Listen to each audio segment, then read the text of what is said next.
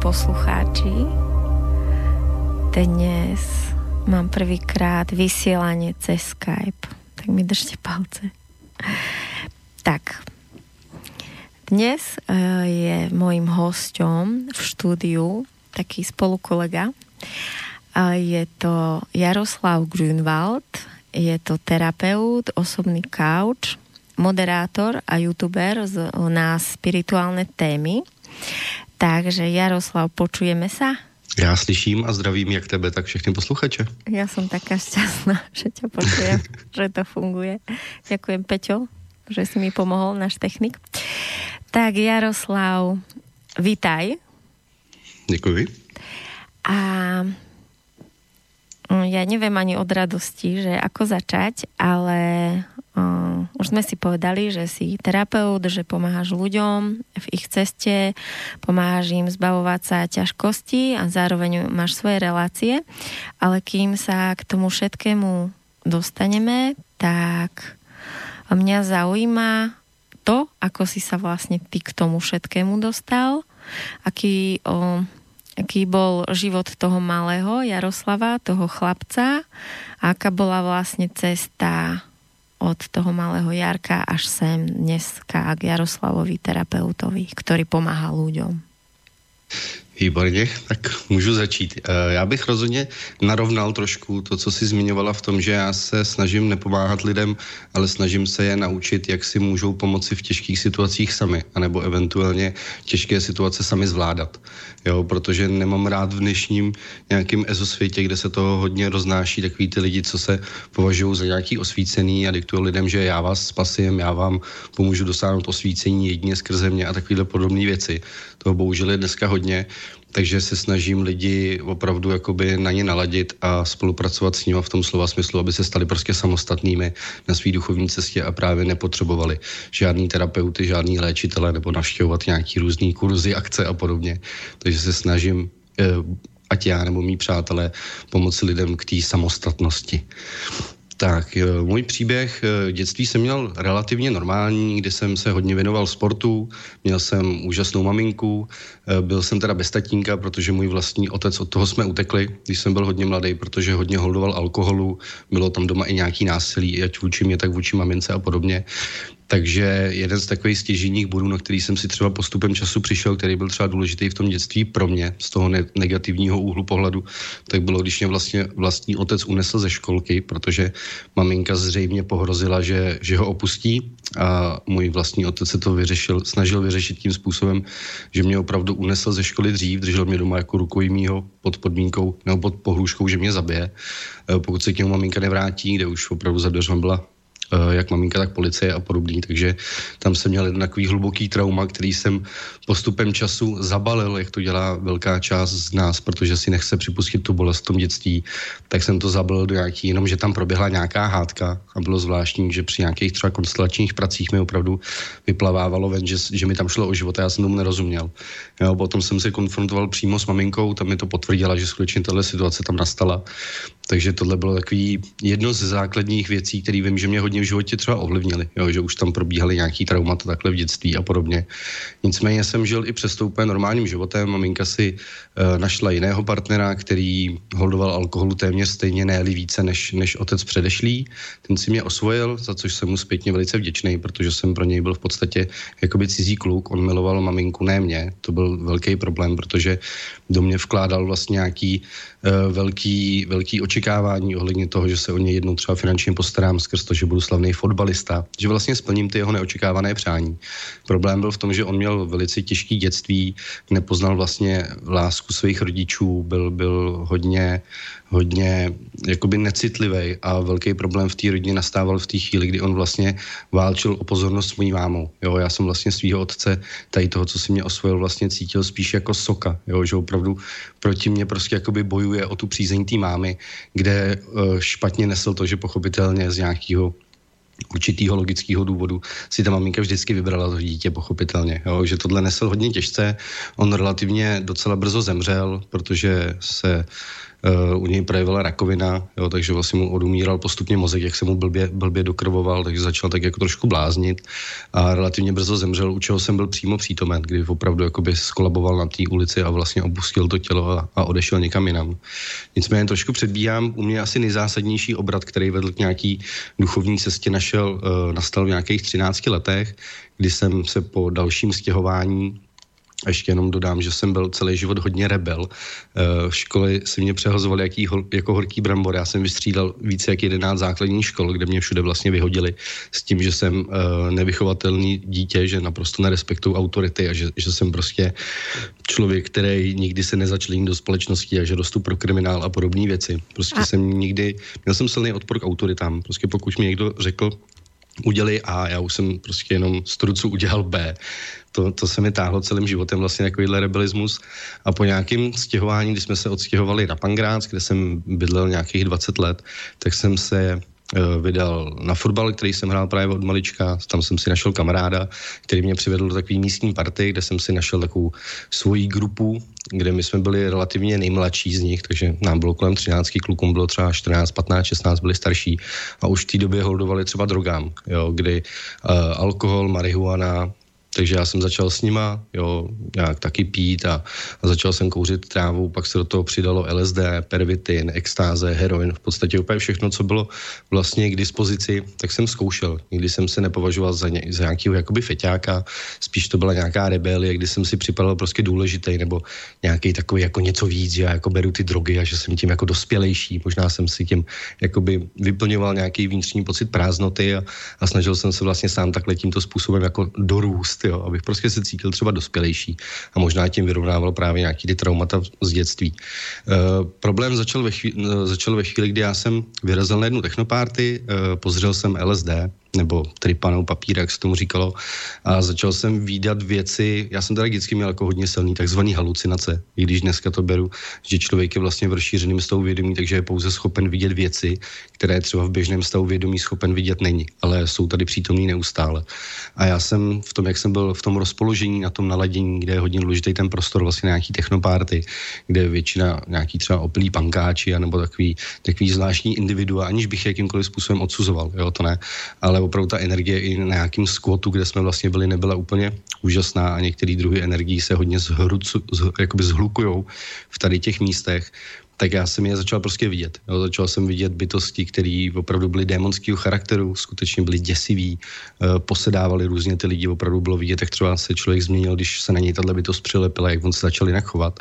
A já jsem začínal mít úplně neuvěřitelný strach, z začátku jsem měl takový pocit, eh, že i ty lidi v, jakoby v té technokomunitě jsou tam vlastně jakoby neradí, že já mezi ně chodím, jo, takže oni si, mně to tak připadalo, že oni si vytvořili vlastně nějakou hru, kde se domluví, že prostě mě budou dělat jakoby ze života takzvaný psycho a budou se mě snažit nějakým způsobem jakoby vyštvat z té jakoby společnosti jo, lidi, kteří se zajímají třeba nějakýma duchovníma naukama a podobně, tak možná budou vědět, že jedno z nejzákladnějších třeba pro programů, co můžeme mít vnitřně, nějakýho nepohodlí, tak je to, že někam nepatříme, protože dříve to byl vlastně proces exkomunikace takzvaný, kdy vlastně byl třeba indián vlastně za nějaký hodně, hodně špatný chování vlastně jakoby vykázán z kmene, vyhnán a vlastně byl, uh, byl jakoby na pospas tomu, tomu životu, jo, nepatřil vlastně do té rodiny.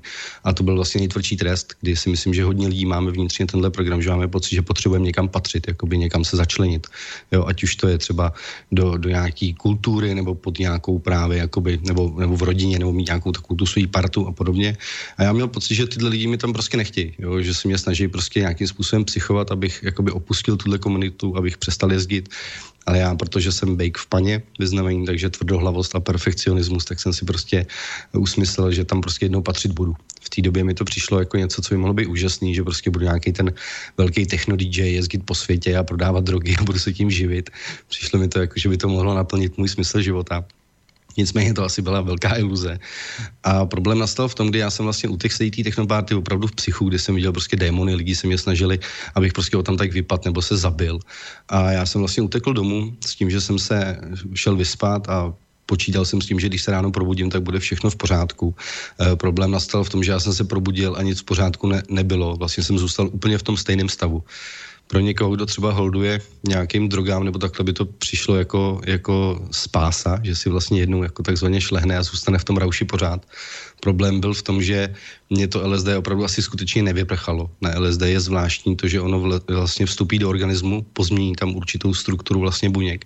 E, člověk začne jakoby prožívat ten rozšířený stav vědomí a to LSD relativně hodně rychle z toho těla vyprchá, ale člověk v tom rozšířeném stavu zůstává. Jo? Není to třeba jako u alkoholu, že tam opravdu ten alkohol v tom krvi koluje a to způsobuje to změněný stav vědomí. To LSD to dělá trošku jinak a mně se prostě tenhle stav nenavrátil zpátky, takže já vlastně v tom tripu takzvaném zůstal a právě jsem se ráno probudil, jel jsem vlastně do školy a už jsem viděl, že i to je v metru, že ty lidi už se tam taky jako psychují, že mi chtějí, jakoby, že někam nepatřím a tady to. Uh, postupem času se tohle zhoršovalo, začátku bylo nejhorší tyhle stavy, když jsem byl pouze třeba na nějakých místech, kde jakoby srocení vě, většího množství lidí, jo, ať už to byly veřejné prostředky, ať už to byla škola, ať už to byly prostě nějaký velký prostranství a podobně ale potom se to začalo zužovat v podstatě i do prostoru, kde třeba se dotýkalo mojí rodiny. Jo, I moje maminka se mě snažila vlastně dohnat k sebevraždě, protože já jsem nabýval čím dál tím silnější pocit, že jsem vlastně úplně ten nejhorší tvor na této planetě a že jsem vlastně v tomhle vesmíru nějakým způsobem jako za trest, anebo že potřebuju prostě něco, něco, něco hrozného udělat, abych prostě, jo, že tady mám něco ze sebou províst a takhle. Velice silný pocit toho, že právě nikam nepatřím, nikam nemůžu patřit a jedny z nejsilnějších třeba ataků, co jsem měl, neustále. Jo, ten stav nikdy jakoby nějak se nespomaloval nebo, nebo nepřerušoval, jo, že bych měl třeba dva dny klid a pak se mi to vrátilo, to bylo, to bylo bez přestávky.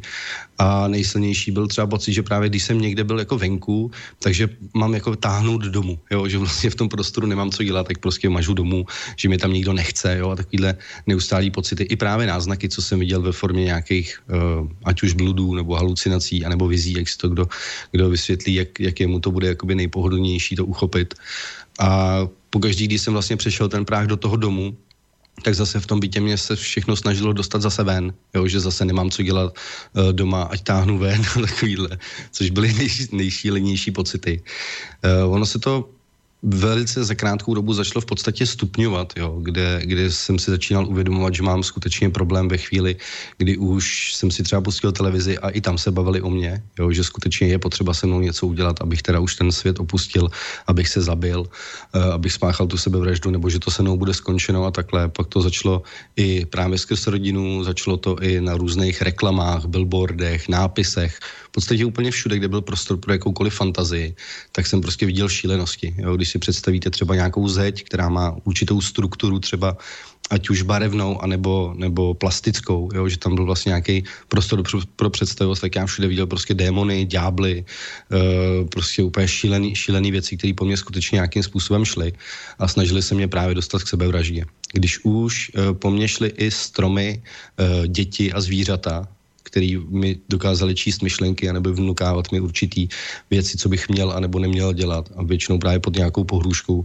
usmrcení anebo nucení k sebevraždě, tak jsem si začínal uvědomovat, že jsem se asi zbláznil. Jo, že pokud to bylo v té úrovni, že se domluví tady parta lidí, že prostě vypsychují Jardu, protože ho prostě nemají rádi, nebo že je prostě divnej, tak to ještě furt se dalo brát jako určitá forma třeba spiknutí, který mě ten mm, mozek jako by byl schopen pochopit, jo? že se to jako může dít, ale jakmile už to prostě začaly být malí děti v kočárkách a jakmile to začaly být prostě stromy, který svým pohybem, šustěním uh, vlastně větru a, a listí ve svých větvích mi právě jakoby jasně říkali zřetelně prostě ty slova, co, co mám dělat, nebo až se zabiju a podobně, tak jsem si začínal dostávat do fáze, kdy jsem si začínal uvědomovat, že asi já jsem se zbláznil, že je něco špatně a tam jsem udělal základní problém v tu dobu u mě a to bylo to, že jsem tenhle stav přijal. Jo, řekl jsem si, tak jsem se zbláznil a prostě se s tím nějakým způsobem budu muset naučit žít. Tak jsem tak válčil nějakou dobu, no. Takže jsem se snažil eh, relativně nějak normálně fungovat. Já velkým darem i v zároveň prokletí pro mě bylo to, že já jsem se uměl hodně přetvařovat. Jo, jako dítě hodně jsem si uměl vymýšlet, eh, nedávat emoce najevo a podobně. Takže vlastně tenhle stav se na mě po dobu toho, co to trvalo, nikdy neprojevil. Že by jakoby někdo řekl, hele, není ti něco, jsi nějaký divný nebo takhle. Opravdu se tady to veškerý peklo odehrávalo vlastně uvnitř mne. A nebyl tam nikdo, kdo by mi vlastně mohl pomoct, protože jestli, jestli lidi procházející podobnýma atakama a jejich spousta, dneska s nimi i pracuju třeba, tak skutečně je problém v tom, že se nemají na koho obrátit, protože na koho já bych se měl obrátit o pomoc, když vlastně všichni byli součástí toho spiknutí. Jo, to byl velký problém v tom, takže jako, kdybych šel za doktorem, proč bych za ním měl chodit, když on to ví, když on mě taky chce zabít, že on to ví, že jsem ten nejhorší. Proč bych se obrátil na svou maminku, když ona prostě přestala milovat svého syna a chce ho taky dohnat té své vraždě, protože už tady prostě svojí existencí otravuje úplně každýho. Jo, byly tam hodně silné pocity dlouho, že vlastně já už svým životem jako otravuju tu společnost natolik, že už je ani ta hra právě nebaví hrát, jo, tak že už je jakoby nebaví mě dohnávat k té své vraždě, že mají svý životy, že si chtějí věnovat svým aktivitám, tak ať už to konečně skončím. Takže tohle je jako hodně ve stručnosti, jestli k tomu máš nějaké otázky. Já jsem si poplakala. poplakala jsem si, že že vôbec nie na nás ľuďoch vidno čo sa nám deje v tom vnútri a že aké to je vlastne niekedy ťažké, keď si nevieme rady s tými emóciami a s tými vecami, ktoré sú tak veľké. A že až vlastne mi prišli tie príbehy tých všetkých ľudí, ktorí sa vlastne tak nepochopiteľne zabili, spáchali samovraždu a že vlastne tie ich rodiny vôbec nevedeli, že čo prežívajú v sebe. Hm. Je to tak. Já v žádném případě uh, sebevraždu neschvaluju v tom slova smyslu, že bych ji jako někomu doporučoval. Ale rád bych, aby tam nebyl ten motiv toho, že člověk si jako myslí na té duchovní cestě, že by za to byl nějakým způsobem potrestaný. To takhle to úplně nevnímám, vnímám to trošku jinak. Samozřejmě záleží na originalitě toho příběhu, ale můžu rozhodně dodat ze své zkušenosti, že já rozumím lidem, kteří si ten život vezmou a v úvozovkách jim to nemám za zlý. Protože já skutečně Jo, u, mě, u mě paradoxně opravdu jediný, co mě při životě drželo, abych jakoby neukončil to, byly dvě věci. Jedna byla nezřízené pití tvrdého anebo jakéhokoliv alkoholu, kdy když jsem byl v hodně silném opojení, tak jsem, ne, že by ten stav ustával, ale, ale byl mi jakoby chvílema třeba jedno, jo, dokázal jsem se tomu i jakoby vysmívat třeba chvílema, nebo tohle, jo, že opravdu, když jsem byl hodně, hodně opilej, tak skutečně jsem měl jakoby vnitřní, jakoby úplně tu, že mi to bylo prostě fuk. to byla jedna věc, která mi pomáhala v úvozovkách. A druhá věc byla to, že byla to jediná věc, která mi vlastně zůstala ve své vlastní moci. Jak já jsem vnímal, že, jak jsem vnímal, že vlastně vůbec mám kontrolu nad svým životem, tak jsem vnímal, že jediná věc, na kterou tu kontrolu mám, je, že když to bude prostě ještě o, o, o špendlíček, o prostě setinku ještě horší nad tu neúnosnou míru, i když tu jsem si ani neměl představit, že by to mohlo být ještě vůbec horší. Takže to teda ukončím, jo, že tohle vlastně mám ve svých rukou. Jo, to, tu, tu, to svobodné mm. rozhodnutí o tom, jestli tady teda budu žít, anebo nebudu. Takže mě no. paradoxně drželi při životě vlastně alkohol a možnost sebevraždy. To bylo to, co vlastně mě udržovalo. Přitom, přitom jako řík, jo, říkal jsem si, já jsem žil opravdu vteřina vteřinu, jako jestli, jestli tuhle vteřinu to ještě nebude horší, nebo tu další, nebo tu další, tak furt tam byla možnost. Já jsem měl pochopitelně vymyšleno spoustu metod, jak to udělat. Já třeba nerozumím, jak někdo skočí pod vlak. Já jsem měl vymyšleno, že budu v horký vaně a napíchnu si žilu takovou tou uh, odběrovou jehlou, jak se s ním píchali uši, víš, takovou tou růžovou. Mm a že si položím v té vaně a prostě si tam v klidu vykrvácím, abych jako neudělal bordel a tady to. Ale nevím, jestli jsem to neudělal někdy z důvodu strachu, že jsem k tomu vlastně neměl odvahu k tomu kroku. A nebo, jak to vnímám s postupem času, někde prostě nejhlouběji uvnitř mého srdce nebo mé, mé duše prostě hořel nějaký určitý plamínek té poslední naděje, že skutečně jednou se to třeba může zvrátit a může to skončit. I když to nebylo rozhodně na vědomí úrovni. Já, mě to po tu dobu té nemoci nebo té jakoby diagnózy zpětně, co jsem dostal a podobně, vlastně nenapadlo jedinou vteřinu, že by bylo možné, že by to jako skončilo. Jo, já, já jsem prostě byl smířený s tím, co prožívám a e, nebyly mi známy žádné možnosti, ani žádný případy, jako že by někdo podobný něco prožíval a takhle. Ani jsem se o to pochopitelně nezajímal. Mm-hmm. Jo, co mě přišlo třeba hodně zajímavé, co se třeba liší potom u nějakých lidí, a co mě to vlastně dohnalo k tomu, proč jsem žil takový život, jaký jsem žil, kde já jsem skutečně jednu dobu třeba se popral i 27krát za den, protože já jsem opravdu nenáviděl ten život a vesmír jako takový, takže jsem pochopitelně kolikrát ve stavech nějaký opilosti silný vlastně jakoby válčil jo, s tím životem, jakože prostě teď vám to vrátím, jo. Vyhlásil jsem válku, ať už Bohu, nebo celému vesmíru, nebo prostě všem lidem na téhle planetě, mm. že se prostě budu bránit, jo. Bylo to jak kdy.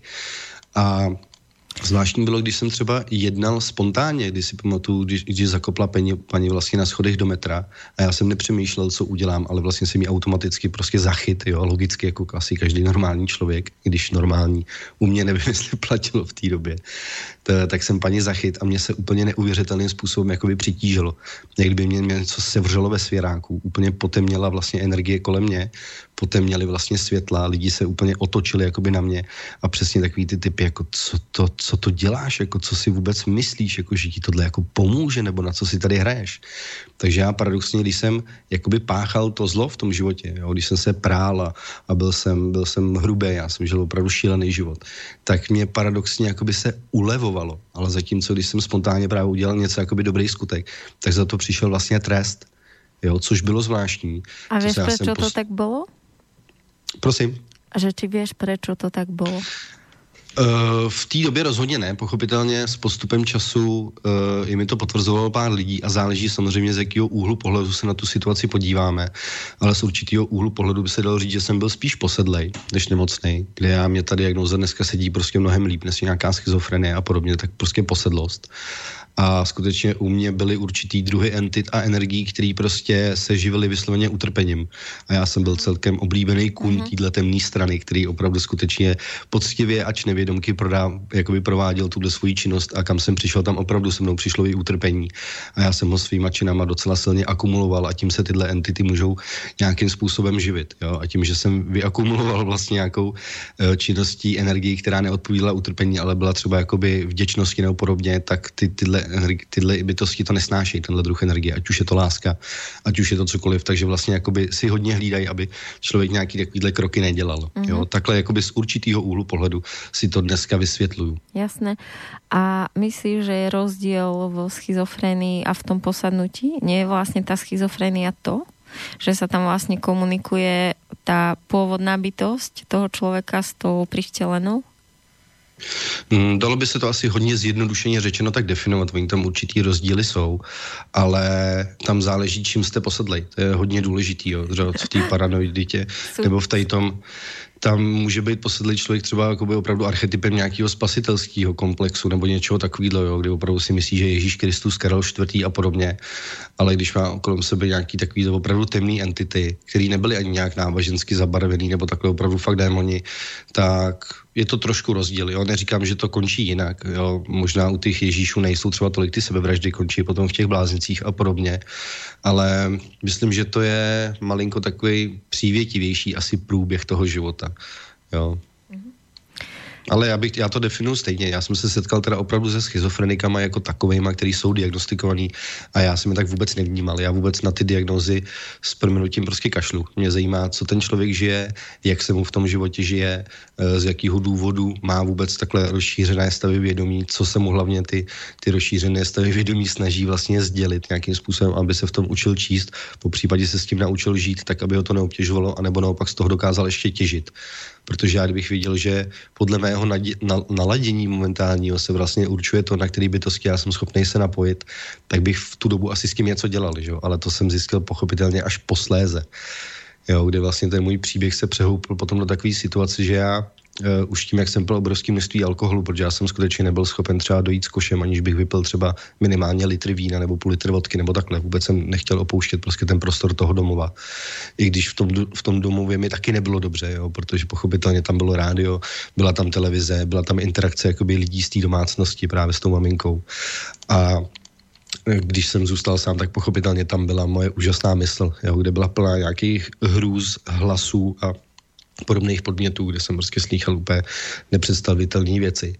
Ale nicméně to fyzické tělo vydrží neuvěřitelné množství, ale u mě, jelikož to trvalo hodně dlouho, tenhle stav, tak už to přestávalo ty nápory toho alkoholu zvládat a já už jsem vlastně nedokázal přijímat ani potravu. Už jsem nedokázal vlastně jíst bez toho, aniž bych byl hodně, hodně silně opilej. Takže byly dny, kdy jsem opravdu třeba týden nejedl, jenom jsem pil alkohol a to tělo už mi to dávalo asi najevo. Skončil jsem několikrát v nemocnici na kapačkách, už jsem několikrát jsem zvracel vracel krev, zažil jsem několikrát delirium tremens, který skutečně může být v některých uh, stádích i smrtelný a já s tím souhlasím, byla to hodně síla.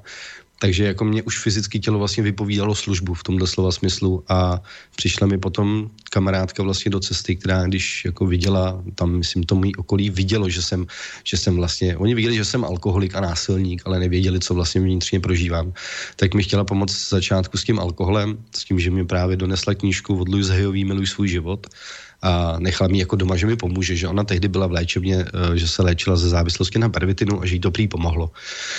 Tak nějakou dobu knížka ležela doma, já jsem si jel své peklo dál, a říkám, ty jako pro mě tohle bylo asi úplně to nej, nejnižší dno v mém životě, jo. Fyzicky umíráte, duševně, i, i vlastně už zdáváte, i mě asi, asi vnitřně nejvíc mrzelo to, že vlastně ta strana, jakoby jak já jsem vnímal tu temnou, která se mě snažila dostat, vlastně jakoby vítězí v tom slova smyslu, že teda konečně už dosahují těch svých cílů, že už jako fyzicky nedokážu vůbec existovat, že už opravdu asi umírám. A v tomhle nejhlubším dně pro mě bylo úplně ještě o krok níž, jako ještě o jeden level víc do dna, protože jsem šáhl po nějaký duchovní literatuře, protože nějaký termíny jako Bůh a vesmír a anděle a tohle bylo to, co jsem celý život v podstatě tím úplně nejvíc opovrhoval. Přišlo mi to jako, jako nauky a věci prostě pro úplný magory, blázny, prostě hovada, pitomce, který jsou úplně mimo. Ale já už jsem opravdu neměl co ztratit. Já už jsem byl prostě na takovém dně, že jsem i tuhle knížku otevřel a opravdu po přečtení pár stránek jsem si uvědomil, že ta paní ví, o čem píše, že taky prošla třeba nějakýma podobnýma věcma, který jsem pocitoval sám. Dokonce jsem si tam byl schopen udělat i nějaký to cvičení, co ona tam popisuje. A moje reakce byly úplně přesně stejné, jak ona potom popisovala dále. Jo, že když jsem si měl do zrcadla říct, že jsem mám rád, tak jsem měl spíš chuť to urvat to umyvadlo a prohodit ho zdí s tím zrcadlem. Jo. Když říkám, ty jo, ta paní asi ví, o čem píše.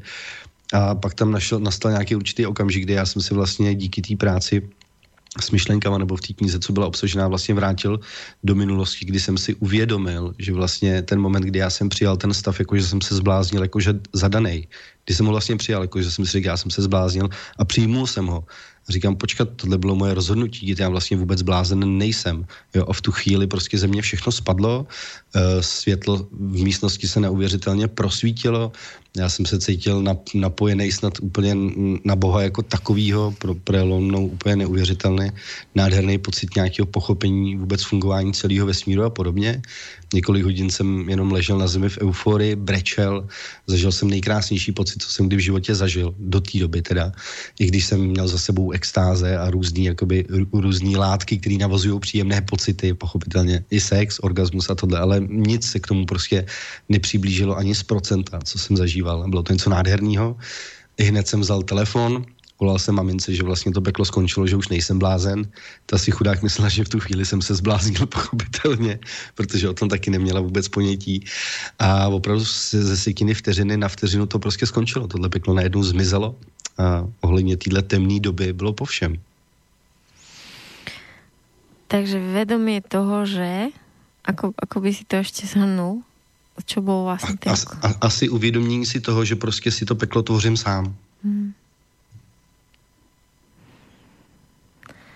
No presne, ako keď si hovoril o tých stromoch a tých malých deťoch, tak o, mne to bolo ako perfektná ukážka toho, ako nám ten svet zrkadlí to, čo si my vlastne, čo sa deje v nás, čo si my sami o sebe myslíme, tak to vidíme v tých ľuďoch naokolo, myslíme si, že nás ohovárajú, že nám chcú zle a tak.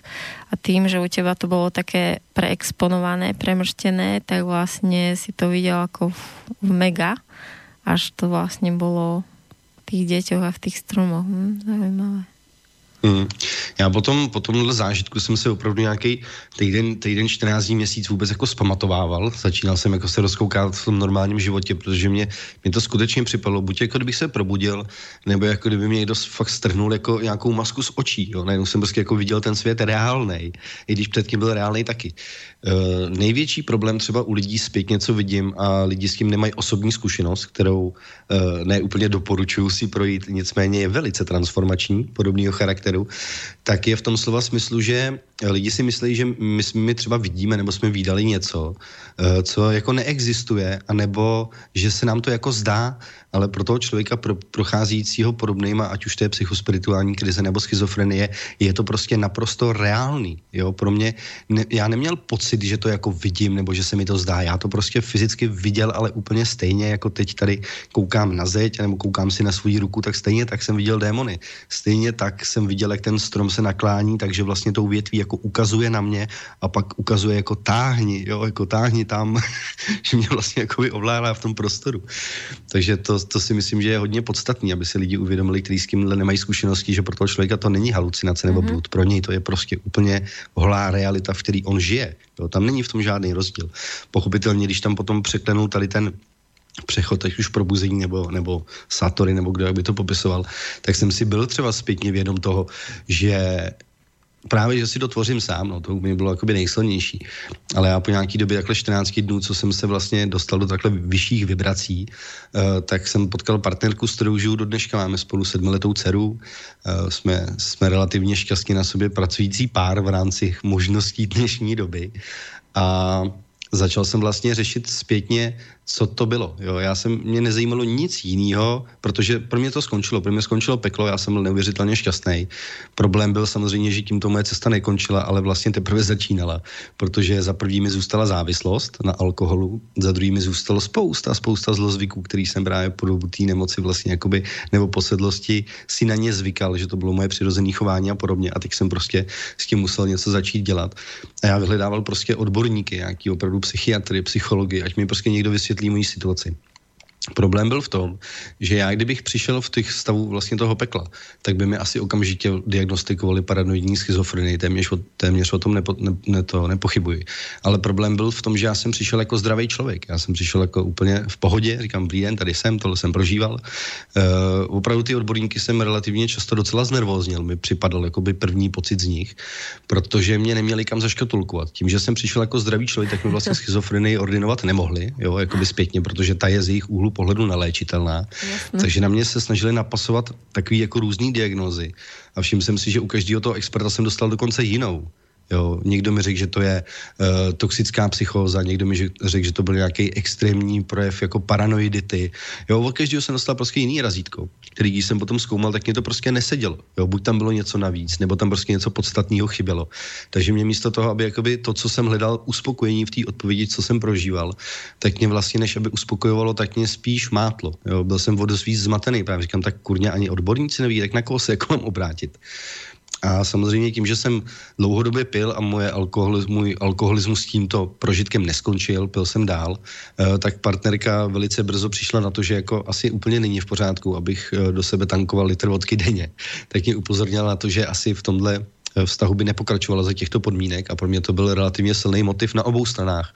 Ať už prostě pro sebe, že už nechci chlastat, že, mě to, že by mě to zabilo, tak z pocitu toho, že prostě vždycky jsem každou partnerku v životě ztratil a nějakou bych si rád v životě udržel, tak jsem to tak jsem si řekl, hele, když mi tahle knížka nebo nějaký podobný jakoby psaní tady nějaký paní pomohlo udělat takovýhle obrovský kus práce, jo, během setiny, no, mě to prostě nakoplo do nějakého toho rozšířeného stavu vědomí v tom pozitivním slova smyslu.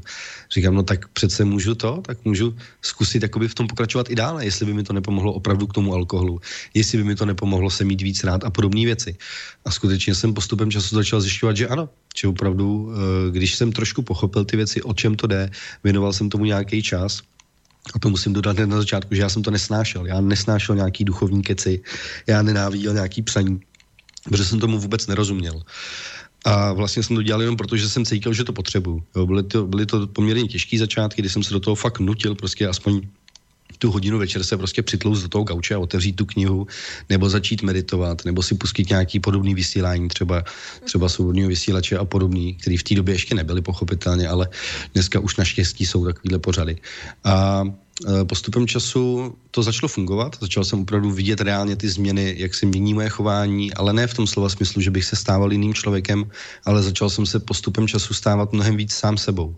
Jo, přestal jsem se přetvařovat, přestal jsem lhát, přestal jsem prostě jsem začal být opravdu prostě takový, jaký jsem a víc jsem nacházel sám sebe a přicházely určitý úlevy. Potom přišli nějaký experti z úrovni právě té psychiatrie nebo psychologie, kde, kde u asi třetí náštěvy u nějaký paní, kde si mě přehazovali jako horký brambor. Jo. Jeden expert řekl, no, eh, že mi to nevěří, že není možný, že bych se ve 13 dostal k těm látkám, tak tam jsem rovnou šel k někomu jinému. Druhý expert mi řekl, že mi doporučuje spíše ženu, že jako by muž se do tohohle pouštět nechce do tohohle případu. tak jsem šel uh, za dalším expertkem, tam, expertkou, tam mi nabídla modrou pilulku nebo červenou Já jsem říkal, že až se na mě nezlobí, ale že nepotřebuju léky, že cítím, že jsem v pořádku, že bych chtěl jenom ty odpovědi. Jo, zase to byla jiná diagnoza. Pak jsem se dostal do nějakého centra, kde uh, pracovali jakoby s drogově závislýma, kde byla paní, která byla už trošku otevřená tomuhle, jakoby, co, co jsem prožíval, nebo spíš už je, na jaký cestě jsem byl, protože už v té době začal poslouchat Járu Doška, začal jsem s půstama, s nějakýma detoxikacemi a podobně, tak tomu byla relativně hodně otevřená tak s tou už jsem se bavil docela otevřeným způsobem, dokonce mi i doporučovala potom uh, nějaký, ono mě taky poslala k nějakým expertům, ale spíš, že pro ně jsem byl docela zajímavý případ, jo, protože jestli se tyhle lidi, kteří se v těch diagnozách nikdy neschodli, tak se ve dvou věcech shodovali vždycky. To mi řekl každý z těch odborníků. A první věc byla, že eh, je v podstatě zázrak, že jsem to přežil, že na úrovni jakoby intenzity prožitku toho, té ataky nebo toho pekla, že, že nerozumějí tomu, že jsem si to fakt nehodil, nebo že, jo, že jsem to nějak neukončil. Uh-huh. A nebo a druhá věc, na který se shodovali, je, že nechápu, jak jsem se z toho dostal sám, jak to, že jsem nebral žádný léky, jak to, že jsem nebyl pod, pod, pod patronátem nějakého psychiatra nebo někoho takového, kdo by mi jako z toho pomáhal. Jo. Tohle byly dvě věci, na kterých se zase paradoxně všichni shodli.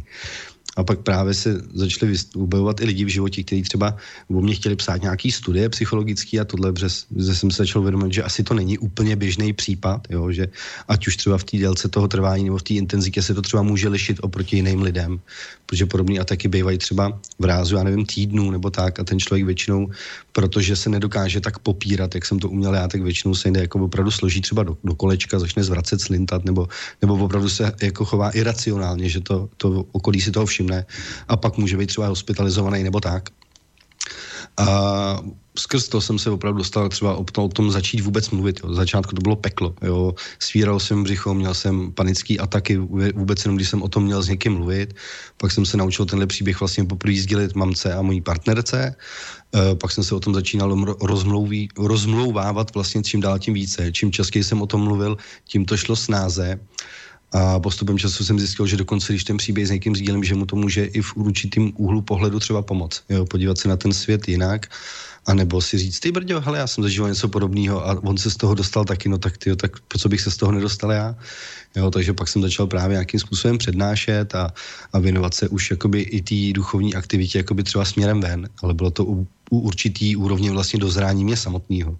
Jo, protože spousta lidí by tady chtěli šířit a přednášet a léčit a Bůh ví co, ale je to vlastně jenom nějaká kompenzace jejich vnitřních bolístek, není to jakoby opravdovost, který by ještě dozráli a tím nechci říct, že jsem jako někam dozrál nebo tak, ale spíš to bylo na projevu té synchronicitě. Já jsem nikdy nechtěl se přednášet ani se věnovat nějakým terapiím nebo podobně, ale ten život mě do toho vlastně nějakým způsobem nasměroval sám, až jsem do toho byl téměř dotlačen, ale skrz vlastně to, že jsem následoval vlastní štěstí v tom životě a to mě vlastně nasměrovalo do té úrovně, v který se pohybuju momentálně a čemu se věnuju teď.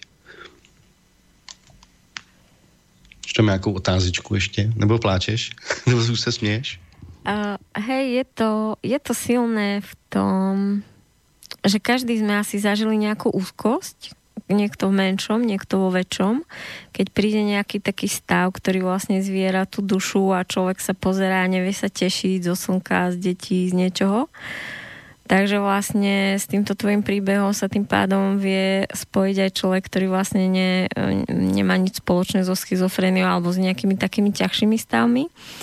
A teda aj pre mňa je to silné, že keď vlastne si len predstavím tie také malé, ťažké chvíle svierania a že vlastne aké to muselo byť a vlastne, že si musel byť že proste je v teba sila ako v koňovi, že vlastne si to ako o, tých 13 rokov vlastne niesol ten svoj kríž a, a ešte keď vlastne o tom hovorí, že si to bral ako, že to, to tak proste je a že si to bral ako niečo normálne a vlastne ešte keď hovoríš o tom alkohole, takže vlastne ako si prebíjal o tým chlastom a zapitím jednou bolesťou druhú bolesť, tak je to také, také v tom vlastne veľmi silné a asi, asi tomu rozumiem. A tak si dajme pesničku jednu a potom môžeme pokračovať. Dobre? Super. Dobre.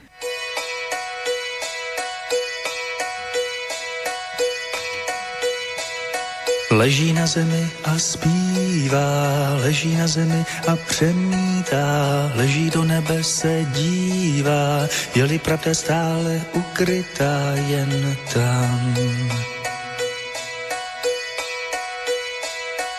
Tělo do země mu vrůzí, vrůstá, stromy kořenů ho vítají, oči otevřou i ústa, pohledem se zeptají si sám. Leží na zemi a zpívá, leží na zemi a přemítá, leží do nebe se dívá, je-li pravda stále ukrytá jen tam. Tělo do země mu vrůstá, stromy kořenů ho vítají, oči otevřou i ústa, pohledem se zeptají si sám. Tělo do země mu vrůstáš, dolů k pramenům, tiše říkají mu své žízně, zbav se a podívej vstříc jdou ruce kořenů, nech se obejmout a smízou, stoupej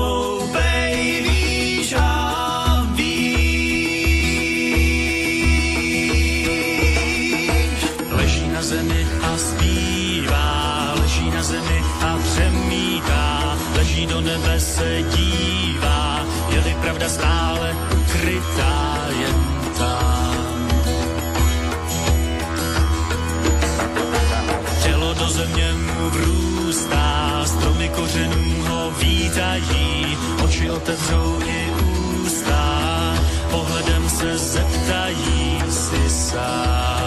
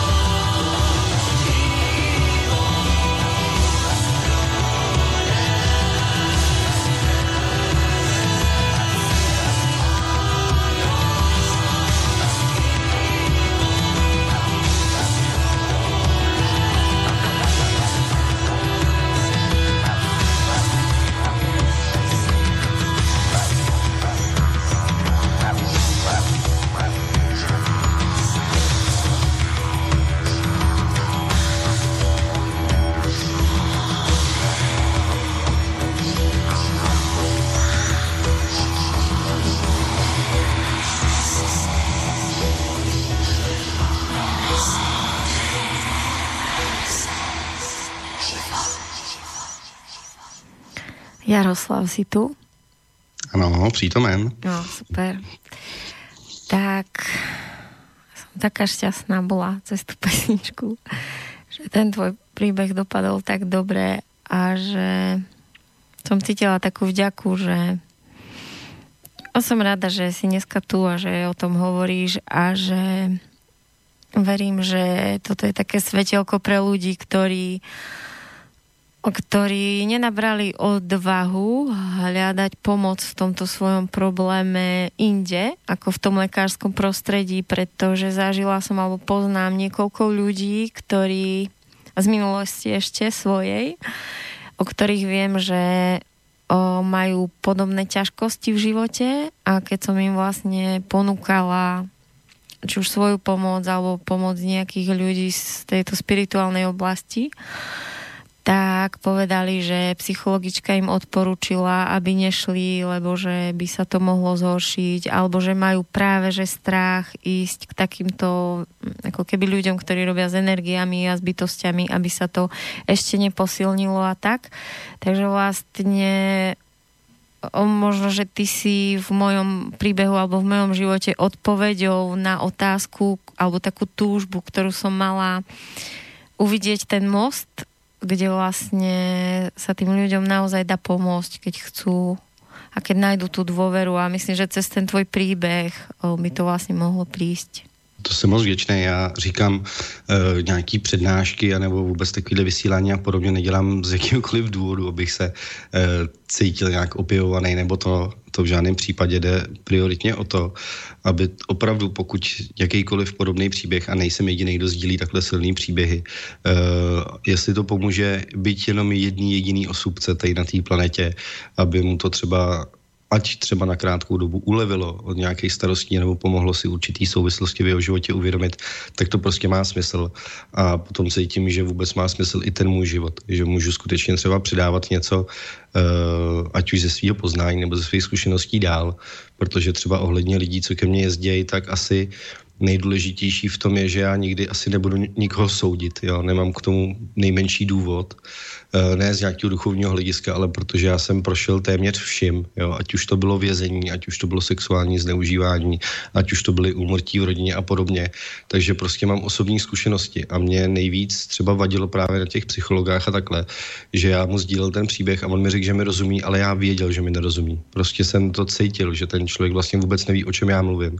A on opravdu, jakoby míra toho utrpení lidí, kteří prožívají tady ty úrovně, je neuchopitelná pro někoho, kdo to prostě neprožil to se nedá předat prostě slovem, bohužel. Uh, takže tohle mi přišlo takový jako nejsilnější v tom, že ty lidi vůbec vlastně nemají šajna, s čím chtějí pomáhat. Oni mají něco nastudováno.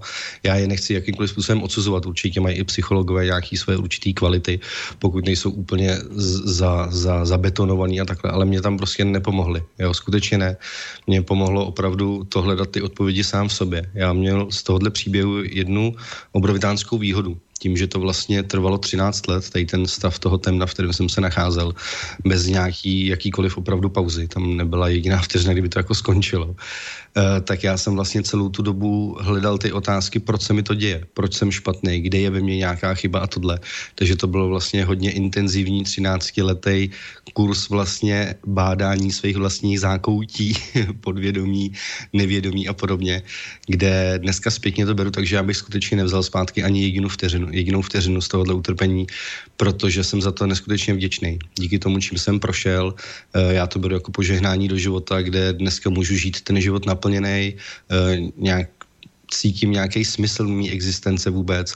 A ještě to, že třeba skrz to jsem dokázal harmonizovat nějak prostor své domácnosti, svých vztahů, ať už s přáteli, eh, v rodině, v práci, prostě podobně všechno dohromady, tak já jsem za to opravdu rád i když zpětně v těch 13 letech kdykoliv během těch 13 let, kdyby někdo přišel a měl kouzelnou hůlku a řekl, hele, já tady mách, máchnu hůlkou, ale obětuješ v obě nohy, v obě ruce, ale to psycho skončí, já bych neváhal ani setinu vteřiny a okamžitě bych byl pro, protože to utrpení si málo kdo umí představit. Jo. Opravdu to je, to jsou hroz, hrozně intenzivní stavy, kdy třeba někdo má pocit, že má problém, že má panický ataky a já je nikterak nesnižu, ale já jsem v panický atace žil v podstatě furt, jo, takže tohle se těžko vysvětluje, ale tím, že mám právě ty osobní zkušenosti, tak většinou ty lidi třeba právě, když ke mně jedou, nebo, nebo když poslouchají nějaké moje vysílání a takhle, tak říkají, že jsou rádi za to, že to je takový jako normální právě, že to nejsou žádný ezoterický bláboli, nějaký nadnesený a podobné věci, ale že si udržují právě takovou, takový ten selský rozum a, a nějakou určitou uzemněnost a, a nějakou jako realističnost, to, že se opravdu snažím si na nic nehrát a, a co jsem to vlastně postavil celý ten svůj příběh na čem, tak je to vlastně na osobních zkušenostech. Jo? Nejsou tam nějaký vyčtené věci a tyhle, ale jsou prostě to věci ohledně toho, co jsem zažil. Jo, ať už to je třeba na tom mým YouTubeovém kanále, kde se můžete podívat právě na nějaký ty videa a podobně, tak už právě ve formě té terapie, že když přijede člověk, tak se prostě nestydí přede mnou mluvit o určitých věcech, protože ví, že jsem tím prošel taky, tak já nemám důvod toho člověka nějakým způsobem odsuzovat, protože kolikrát jsem byl třeba i horší než on a podobně. Takže akorát jsem si uvědomil, že spoustu lidí třeba má pocit, že uh, jakoby nelituju dostatečně té minulosti. Není to pravda. Určitě jsem se choval tak, jak nebylo úplně vhodný, ať už to bylo právě skrz nějaký násilí a podobně. Ale uvědomil jsem si, že tím, že budu jakoby si zpětně vyčítat nějaký chyby a to jsem měl udělat takhle nebo jinak, že tím vlastně nikomu neprospěju. Rozhodně ne sobě, ani nikomu ve svém okolí. No, že na začátku jsem pochopitelně udělal nějakou sebereflexi, kdy jsem uh, se snažil kontaktovat ty lidi, vysvětlit jim, proč jsem se takhle choval, opravdu jsem toho litoval od srdce, ale tím to pro mě bylo uzavřený. Jo? Spousta lidí, kteří jsem v životě ublížil, si myslí, že jako i když to je třeba nějakých 15 let dozadu, že bych si ještě furt měl jako sypat popel na hlavu, že ještě jakoby dostatečně jsem se za to jako neoplu, neomluvil. Ale mám pocit, že to už jsou jenom ty lidi, kteří lpějí v těch starých programech tohodle. Já myslím, že dnešní paradigma, který se momentálně probouzí celospolečensky, vždycky vede lidi k tomu, aby sice brali zodpovědnost za své činy, ale přijali je s pochopením, určitým nadhledem a zjistili vlastně, proč prožívali to, co prožívali a hlavně se za to nějakým způsobem jako nešikanovali. Spousta lidí tohle bohužel dělá, když se vydá na nějakou duchovní cestu a takhle, tak první, co vyleze většinou, je to uvědomění, jak jsme se vlastně chovali špatně, jak jsme si škodili a škodili druhým a, a podobně. Ale my jsme momentálně vždycky vycházeli z přítomného okamžiku z rozhodnutí toho, co jsme momentálně věděli, nebo nám bylo přístupný, ať už z nějaký naši, našeho podvědomí, nevědomí, nebo z nějaký vyšší sfér a podobně. A rozhodovali jsme se tak nejlépe, jak jsme v tom daném okamžiku mohli. Takže on vlastně nebyl ani prostor pro nějaký jako chyby. Jo? Takže zpětně to beru spíš tak, že jsem se choval nejlépe, jak jsem v danou danou mm, okamžik, vlastně v daný okamžik měl možnost, i když to nebylo vždy úplně nejšťastnější, ale tím, že bych toho litoval nebo, nebo nad tím jako nějak lamentoval nebo si to vyčítal, tak bych opravdu nikomu nepomohl a v první řadě hlavně ne sám sobě.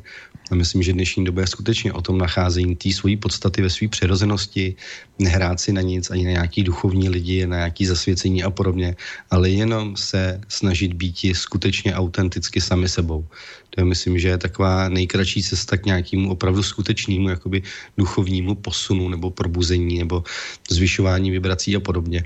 To si myslím, že je taková nejzákladnější cesta. Takže říkám, 13 let to pro mě bylo opravdu zkoumání nejniternějších pocitů e, svých stěných stránek a zkoumání stínů. Takže i dneska se vlastně, dalo by se říct, specializuju na, na takovou tu temnější práci, jo, z hlediska třeba toho šamanismu, tak hodně řeším právě posedlosti a, a dejme tomu nějaký schizofrenie a, a hodně jakoby tem, temný, temný příběh lidí, i když to není, není to jakoby specifikum jako takové. Jo. Samozřejmě pracuji s různýma lidma, i, i s relativně třeba v úvozovkách slabšíma problémama, ale problém je v tom, že člověk, když přichází s nějakým traumatem nebo s ničím, tak on momentálně pochopitelně to ze svého úhlu pohledu vidí tak, že on prožívá zrovna to nejhorší, protože se to týká jeho osoby. Jo, takže myslím, že to je skutečně o nějakém návratu k přirozenosti. Eh, doufám, že v dnešní době jedna z prvních věcí, který bude, tak třeba, že podobné pořady budou v co nejbližší době veřejně prezentovány mnohem širším třeba masám, mm. už jenom z důvodu toho, aby prostě lidi měli na výběr, aby tady nebylo striktně daný, že prostě na tenhle problém se dělá tohle, anebo se udělá tady to. A já bohužel mám spoustu zkušeností ze svého okolí, kde jsme vlastně byli tady ta parta těchto kamarádů a musím smutně konstatovat to, že opravdu většina z těch lidí buď jsou závislí alkoholici, eh, velké množství z nás, minimálně 6-7 lidí je mrtvých, ať už za záhadných okolností nebo spáchali sebevraždy a podobně. Takže ne každému se to úplně poštěstí nebo podaří se z téhle situace dostat, pokud právě nezačne u sebe. Jo, hodně lidí právě to nedávají najevo a pak šahají po nějakých drastických řešeních, které vedou buď k ukončení života, anebo bohužel mám jeden asi nejodstrašující případ mýho blízkého kamaráda, který začal úplně stejně jako já, byl to vlastně můj blízký přítel, ale on se, on se vydal tou cestou právě těch, těch lékařů a doktorů a takhle a dneska má diagnostikovanou schizofrenii, roztroušenou sklerózu, je v invalidním důchodu, přitom je ještě o dva roky mladší než já a jeho život v podstatě skončil, protože se stal pokusným králíkem pro farmaceutické firmy, kde opravdu i na psychologické problémy už na něj zkoušeli i chemoterapie a podobné věci. Jo. Opravdu je to prostě pokusný králík, který já věřím, že se dá pomoct každému člověku. Jo. Já nevěřím, že existuje nevylečitelná nemoc, pouze nevylečitelný člověk. Pokud sám nechce, tak mu pomoci není. Ale tohle je jako opravdu hodně drsný případ a pro mě fakt odstrašující a jenom mi potvrzující to, že jsem se vydal tou cestou, která je konstruktivní a může vést k opravdu řešení těch problémů a ne, že se popřou vlastně ty, ty problémy se jako zadupou v nás, vlastně zahrabou podhromady nějakých farmaceutických výdobytků a podobně i když ty lékaři sami, eh, když jsou otevření, tak vlastně uznají, že tohle je naprosto neprobádaná oblast. Jo? Vliv dlouhodobého užívání nějakých léků na nervovou soustavu, co to vůbec způsobuje a podobně. Takže mě jenom zkušenosti, kterými procházím nedále v životě, utvrzely v tom, že jsem měl buď neuvěřitelný štěstí, a nebo v tom, že opravdu mě to směrovalo správným směrem. Jo? Protože já opravdu můžu upřímně dodat, že od té doby Eh, rok za rokem, měsíc za měsícem, den za dnem, hodinu za hodinou prostě žiju lepší a lepší život. Ale není to takový ten, že si vytvořím masku toho, jak, jak jsem vlastně šťastný a happy, protože jsem duchovní. Ale je to prostě skutečný. Je to něco, co člověk cítí hluboko uvnitř sebe. Eh, je to stav a nebo pocit, který, který nikdy nemůže přijít. Vlastně nezáleží ani na okolnostech, v jaký situaci v životě se člověk nachází, protože je, je on tím pocitem. Jo, je vlastně skutečně buduje nějaké té své bytostné a podobně. Říkám, není to úplně snadná cesta, netvrdím nikomu, že to je, je to je jednoduché, ale rozhodně to stojí za to. Stojí to za překonání nějakých počátečních těžkostí a s postupem času já jsem tuhle duchovní cestu, nebo jak to pojmenovat, začal prostě milovat. Já jsem si to oblíbil, eh, ty, ty změny, které prožívám a vůbec jakoby to, jak se mi krystalizuje ten život do vlastně nějakého štěstí, šťastného existování vůbec v tomhle prostoru, tak uh, zase přesně nelitu už ani jednu tu vteřinu, kdy jsem se nutil do těch nauk a nutil do těch meditací a nešlo mi to, protože ty myšlenky mi tam furt otravovaly a, a, a ty chutě na ten chlas, kdy jsem se vlastně pral s tou závislostí a, a dostal se z ní a takhle. Bylo to zase něco, co mě jenom posilovalo a sílilo a budovalo mi to opravdu nějakou pevnou osobnost, abych právě neulítával někam do nějakých astrálních světů a, a podobně ale zároveň, abych neodsuzoval tyhle věci právě skrz ty zkušenosti, že vím, že existují věci přesahující momentálně nějaký běžný chápání lidí nebo to, co je kolektivně jakoby přijímáno za běžné anebo možné a dotýká se i těchto sfér, protože prostě ta zvědavost toho člověka je, je nekonečná v tomhle. Když je člověk hodně poctivý a opravdu hodně chce proskoumat a na hodně věcí jakoby přijít, tak pochopitelně nejlepší jsou ty osobní prožitky, které pro některé lidi opravdu třeba hraničej až s návštěvami nějaký psychiatrický léčebny a podobně. Záleží na tom, jak to ten člověk ustojí, kolik má zkušeností, v případě, jestli má právě pomocnou ruku někoho třeba známého, kdo, kdo v tom má třeba nějaký další zkušenosti a může ho uklidnit tomu pomoct třeba určitýma procesama vlastně projít, jo, protože většina nějakých takových psychos, psychospirituálních vlastně zážitků je o tom si něco uvědomit, eh, něco v sobě samotného vlastně nechat zemřít, třeba něco, s čím jsme se stotožňovali, ať už to je právě s nějakou naší osobní důležitostí, s egem nebo s podobnýma programama, a skutečně, když vlastně umírá ta, ta část vlastně, když už jí tolik nedůvěřujeme, tak můžeme mít i pocity procházení smrtí. Jo. Jsem tohle zažil třeba při ceremonii s ajavaskou a, a podobné věci, kdy jsem opravdu zemřel, zešílel, znovu se zrodil a podobně. A je to vlastně nekonečný proces. I v tom běžném životě vlastně neustále něco starého v nás by mělo umírat a něco nového se skrz ty zkušenosti uh, rodit. Mm-hmm. Měli bychom se takhle posouvat dál a dál, nehledě na to, že vlastně nějaký posun nebo transformace je uh, podle mě, jak to momentálně vidím, něco přirozeného, co je vlastně v harmonii s, jakoby s existencí toho vesmíru. Protože i v tom vesmíru se neustále něco proměňuje, probíhá změna, má posouvá se, mění a jedině člověk, který je ve své osobní zatvrzelosti a důležitosti, tak si myslí, že už vlastně všechno objevil, všechno ví a vlastně nemá tendenci se rozvíjet, což si myslím, že se momentálně skrz nás právě projektuje i do toho světa, v kterém právě momentálně žijem, jo, kde když no. má člověk trošku sebereflexe, tak si musí připustit, že jako úplný ráj to tady skutečně není. no, to se tě chcem právě opýtať, že čo si myslíš, čím to je, že ľudia, ktorí vlastne začnú na sebe pracovať, začne sa im vlastne dariť, začnú sa posúvať a že potom vlastne sa uväznia do tej duchovnej pichy a prestanú ako vnímať reálne ten svet okolo. Že čím to je, že niekto tam uviazne a niekto nie? Já si myslím, že to je o té vnitřní síle podívat se právě těm stínům do těch očí. Protože spousta lidí na duchovní cestu se vydá z důvodu toho, že zažívá nějaký nepohodlí a podobně a určitý únik od reality do nějakého vlastně jakoby vyššího nadhledu může tomu člověku pomoct, jo, protože často je to kompenzaci vlastně své méněcenosti. Spousta lidí, a já byl přesný příklad, prostě uh, věří, že nemají žádnou hodnotu, že v životě nic nedokážou, že jsou tady zbyteční, nedokážou si vůbec připustit, že by se měli mít rádi. Jo? Přitom je to asi jedna opravdu z nejzákladnějších až takových duchovních kliše, ale pokud člověk se nenaučí mít rád sám sebe, nikdy nebude milovat ten život, potažmo ten vesmír nebo toho Boha, nebo jak se to chce uh, pojmenovat, protože my jsme neoddělitelnou součástí toho jo, toho, co to tady všechno tvoří. I my jsme právě ta neoddělitelná část a pokud pochybujeme o sobě, pochybujeme o tom životu jako takovém. Takže jsou to věci, které by člověk měl mít jakoby pevně zakotvený právě v těch základech duchovních. Mít se rád, eh, nebrat, nebrat sebe až tak vážně, být sebekritický, ale neustále nějakým způsobem zkoumat sám sebe, být ochoten kdykoliv ve svém životě prostě nějaký své dosavadní poznání právě nechat úplně schořet na prach a začít budovat nový.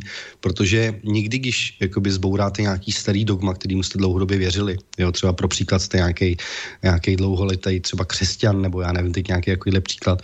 A už vám tam jako něco nesedí. No ale protože se tomu věnujete dlouho, tak je vám vlastně líto v to přestat věřit, že už jste tomu dali nějaký čas. Ne, ne, prostě být ochotný, jakmile to nesedí, zbourat, stavit nový, zkoumat dál jinak, z jiného úhlu pohledu.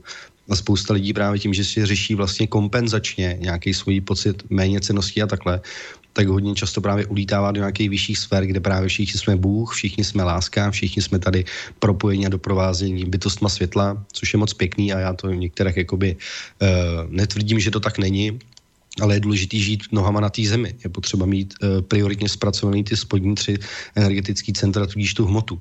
Mít v pořádku vztahy, mít v pořádku sexualitu, mít v pořádku zdraví, mít v pořádku finance. Tohle prostě k tomu patří a pokud není v tady tom člověk pevně zakotvený, tak může mít relativně brzo velký problémy, když ulítne právě do těch vyšších center, začne si otvírat třetí oko, začne se napojovat na buchví koho, kde vlastně v první úrovni nějaký ty astrální reality čeká neuvěřitelné množství bytostí, který nás jakoby zaháčkujou, začnou nás vlastně krmit tím, jak jsme eh, výjimeční, jak jsme jedineční, jak tady dokážeme obrovské změny, ale nikdy nebudeme společností pochopeni, ale i skrz to se musíme posouvat dál a podobně.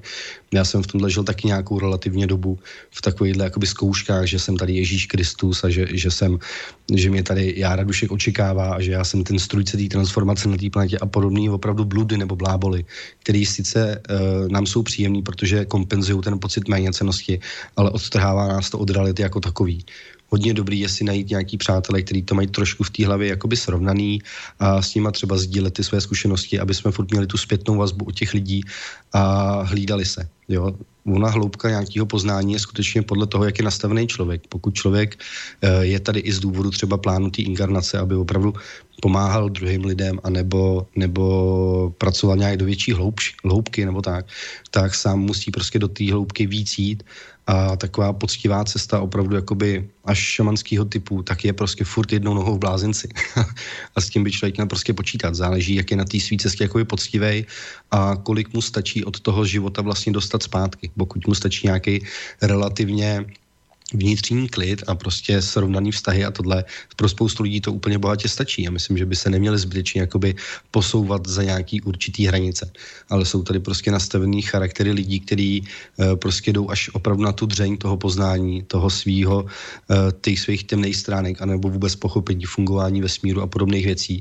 A tam je ale potřeba si uvědomit, že jsme prostě na tenkým ledě. Jo, a počítat eventuálně s tím, že budeme prožívat věci, které jsou nám dost nepohodlné, A já i v nějaký už vědomí cestě jsem zažil skutečně věci, které věřím, že pro mě jsou třeba běžný. Jo? To, že uh, potkám tady, jdu na záchod, prostě nějakou bytost a podobné věci a třeba hodně i temného charakteru, protože se mi zrovna přišla skrz strach, nebo to, že mi tady bude děsit vlastně jakoby rozmluvit třeba pána, který přijede druhý den a ona má na něj zálusk a podobně, tak prostě se z toho nespanikařit, jo, nezavolat si záchranku nebo sanitku, ale už to mít vlastně zpracovaný v tom, že nepodlehnu tomu strachu protože ten strach uh, si myslím, že je jeden z největších překážek na duchovní cestě. Neříkám, že je dobrý se strachu zbavit, by jsme byli velice rychle blázni a by se nám fungovalo v tom světě, ale strach by neměl být nikdy rozhodující faktor, který bude ovlivňovat naše rozhodování v životě. Jo, já třeba strach pocituju, ale to, že cítím strach z nějaký zkušenosti nebo z nějakého kroku v životě, mě neomezuje v tom, že ten krok neudělám. Já do něj půjdu tak jako tak, ať ten strach bude sebe větší. Jo, prostě pokud to vnitřně cítím, že tudy se chci vydat, tak se strachem nenechám prostě zpomalit ani zastrašit a on pak uh, jakoby ustupuje ze svý, ze svý síly. Jo? My, ho, my mu pak právě nepodléháme a kolikrát ho můžeme třeba fakt příjemně uvítat, protože z toho většinou, co máme největší strach, tak tam bývá největší potenciál. Ale abych odpověděl, eh, tak skutečně problém v neukotvených lidí, nebo co takhle ulítávají, tak je, že jim nějaký určitý druhy energií můžou kompenzovat právě ten pocit té méněcenosti, ale oni to často překompenzují a už si o sebe myslí, že jsou právě osvícený a gurové a nejlepší. Eh, pak se bohužel může najít to, že tě takhle stejně zraněné osoby si najdou stejně zraněné osoby, které je začnou v jejich bludech podporovat a takhle na tomhle principu nám vlastně vzniká nějaký sekty. No. Čím tebe bola sympatická Ramona a ako vlastne začala vaša spolupráca a prečo ťa vlastne baví o, s ňou to objavovať, tie nové veci? Uh, Ramonka tam, tam to bylo takový zvláštní setkání. Já jsem jí kdysi oslovil ohledně duchovního jména, že by mě zajímalo jakoby to tématicky. Já vím, že se věnovala právě jakoby opisům z Akáši anebo nějakým informacím stahování tohohle druhu, což já jsem zažíval taky, akorát jsem to neuměl popsat, jak ona o tom mluví. Jo, ona to prostě popsala, tak říkám, jo, tak to je tohle, to vlastně zažívám taky, jenom jsem, mě tam chyběly ty terminologie.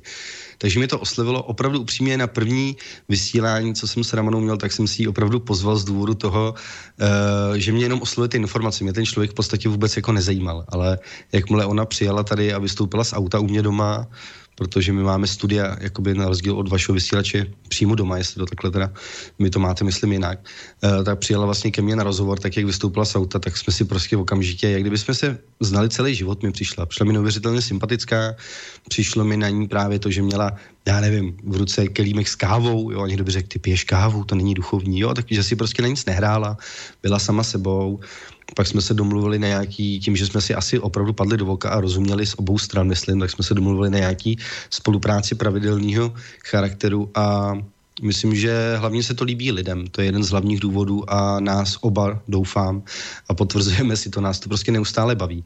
Já vnímám Ramonu jako jednu z nejúžasnějších lidí, který mám tu, tu čest opravdu osobně znát a má neuvěřitelný právě přesah do těch hodně vysokých sfér, ale zároveň zůstává právě pevně nohama na zemi, což je to, co se mnou rezonuje a myslím, že se třeba výborně doplňujeme v tom, že ona je právě žena, ale pevně ukotvená. Já jsem sice muž, ale relativně citlivý takže si myslím, že nám to spolu výborně klape a, jsme domluveni na spolupráci, která bude trvat dlouho, dlouho, dlouho, dokud vůbec možno bude. Takže to bylo takový první setkání s Ramonkou, kde to bylo taková láska vysílací na první pohled, bych to popsal.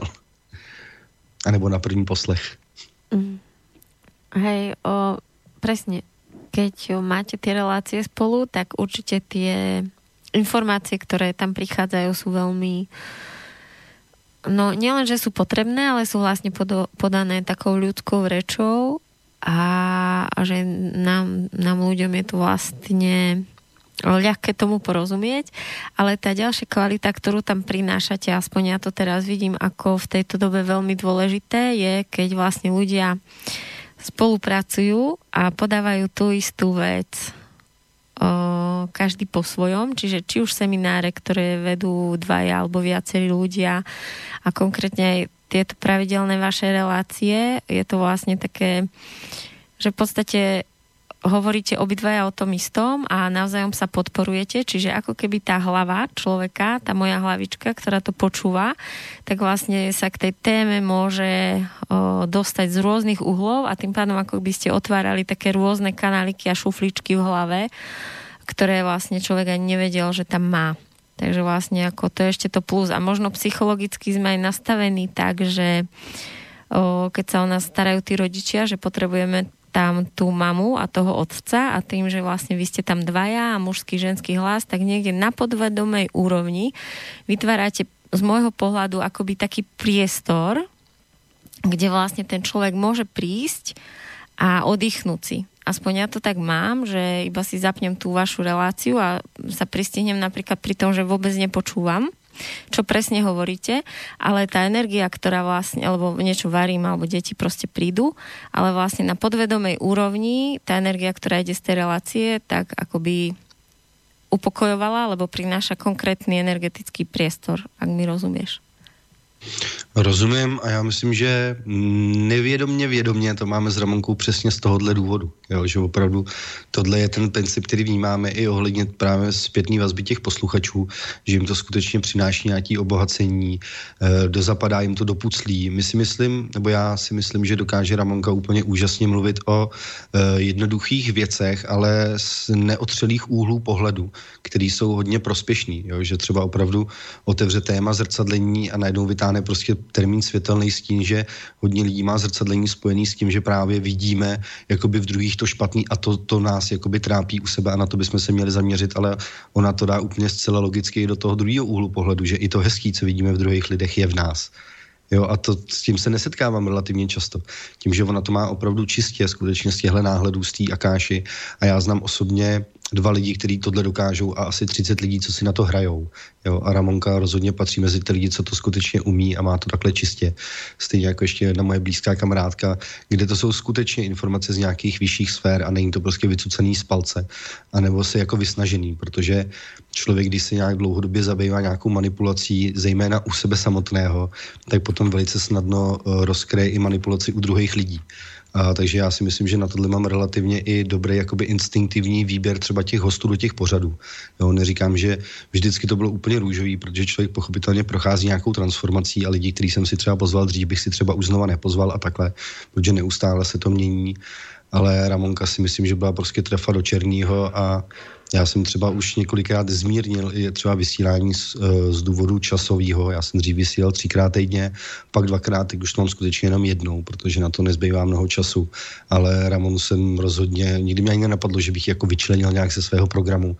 Ta rozhodně zůstane jakoby dominantou, si myslím, eh, studia Poděbrady, aniž bych některé snižoval kvalitu ostatních hostů v žádném případě, ale Ramonka je prostě super a já ho není jenom superlativa, ale protože si opravdu, já si připadám s ní hodně, hodně blízký na úrovni skutečně té duše, jo, když by se dalo mluvit právě o, o třeba duchovní rodině jako takový, tak já nepochybuju, že se známe, známe dlouho, dlouho, jsme si to párkrát potvrdili, že se ne, nevidíme v této inkarnaci poprvé a máme hodně společného. No.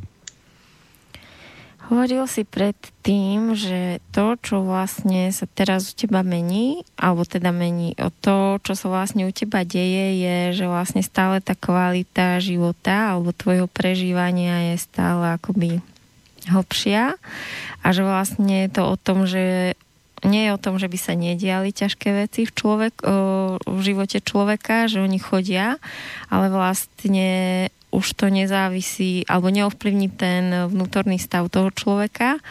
Takže vlastne ako, ako ty by si popísal to svoje prežívanie a čo, čo je vlastne to, ktoré ťa udržuje v tom uh, vedieť sa obrátiť do seba a nenechať sa ako vyniesť z toho svojho stredu, aj keď príde vlastne niečo to ťažké zvon. Eh, já si myslím, že to je v tom, že už si to třeba ani neuvědomuju, protože jsem relativně uh, na tomhle stavu už dlouho, akorát se vlastně prohlubuje, ale já ze sebe jako nevycházím vůbec ven. Proto jakoby nemám techniku, jak bych doporučil, jak se do sebe obrátit, jestli mi rozumíš. Jo, není to jakoby, že bych v sobě, do sebe chodil třeba na dvě hodinky denně. Rozumím, jo, neustále, ale že neustále nejaká... mám tu poz, po, Príde nejaká situácia a ešte teda predpokladám, že zvyknú vyvolať nejaké tvoje emócie alebo o, pochybnosti alebo niečo, že ako to riešiť a že možno sa cítiš nejaký vykolajený z toho, alebo už stále ostávaš v tom strede, keď niečo zvonku je, čo ťa prekvapí? E, stále asi určitě ne, ale já myslím, že z mýho úhlu pohledu, jestli bych to mohl hodně zjednodušit, tak je to o té až téměř jistotě, protože člověk toho zažil v životě tolik a vždycky věděl, že to je skutečně v jeho dobro, tak potom nemám důvod o tom pochybovat. Mm-hmm. Já mhm. prostě jako vím, že to tak prostě je, že skutečně tím životem jsem vedený, co je pro mě nejlepší. Je to jenom o tom se umět trošku naslouchat těm synchronicitám, zjistit, eh, najít si, proč tady třeba člověk je, co ho opravdu jakoby vnitřně sítí a prostě se tomu naplno věnovat. Potom vidíte, že ten vesmír opravdu se spojí pro to, aby vás prostě eh, ze všech možných stran podpořil v tom, co děláte. A pokud cítíte vlastně neustále takhle silnou podporu toho života jako takového, tak vám to ani pochybnost těch prostě nepustí. Jo, může přijít nějaká těžší situace, ale vy víte v tu chvíli, že to je vlastně zkouška, s kterou zase máte možnost posílit, takže jste za to vlastně v tu chvíli vděční, když už to přichází. Jo, a přestanete jako úplně rozlišovat dobrý, špatný, mě to potom už jako nedává třeba úplně smysl. Takhle jako něco v tom životě rozdělovat. Jako teď, teď mám blbý období, nemám blbý období, mám transformační období, z který skrz své zkušenosti vím, že prostě po něm bude zase o mnoho lépe, než bylo předtím, takže jako nadávat na tu situaci je nesmysl. Jo, je to jako, když jsme chvíli do posilovny, tam nadávali na ty činky, ale prostě chtěli mít větší svaly, anebo, nebo nám to dělalo nějakým způsobem dobře. Já vím, že to je blbý příklad, ale pak nemůžete nadávat na tu činnost, která vlastně vede k tomu, abyste toho dosáhli. Opravdu není, není život, není o, tý, o tom cíli, ale skutečně o té cestě.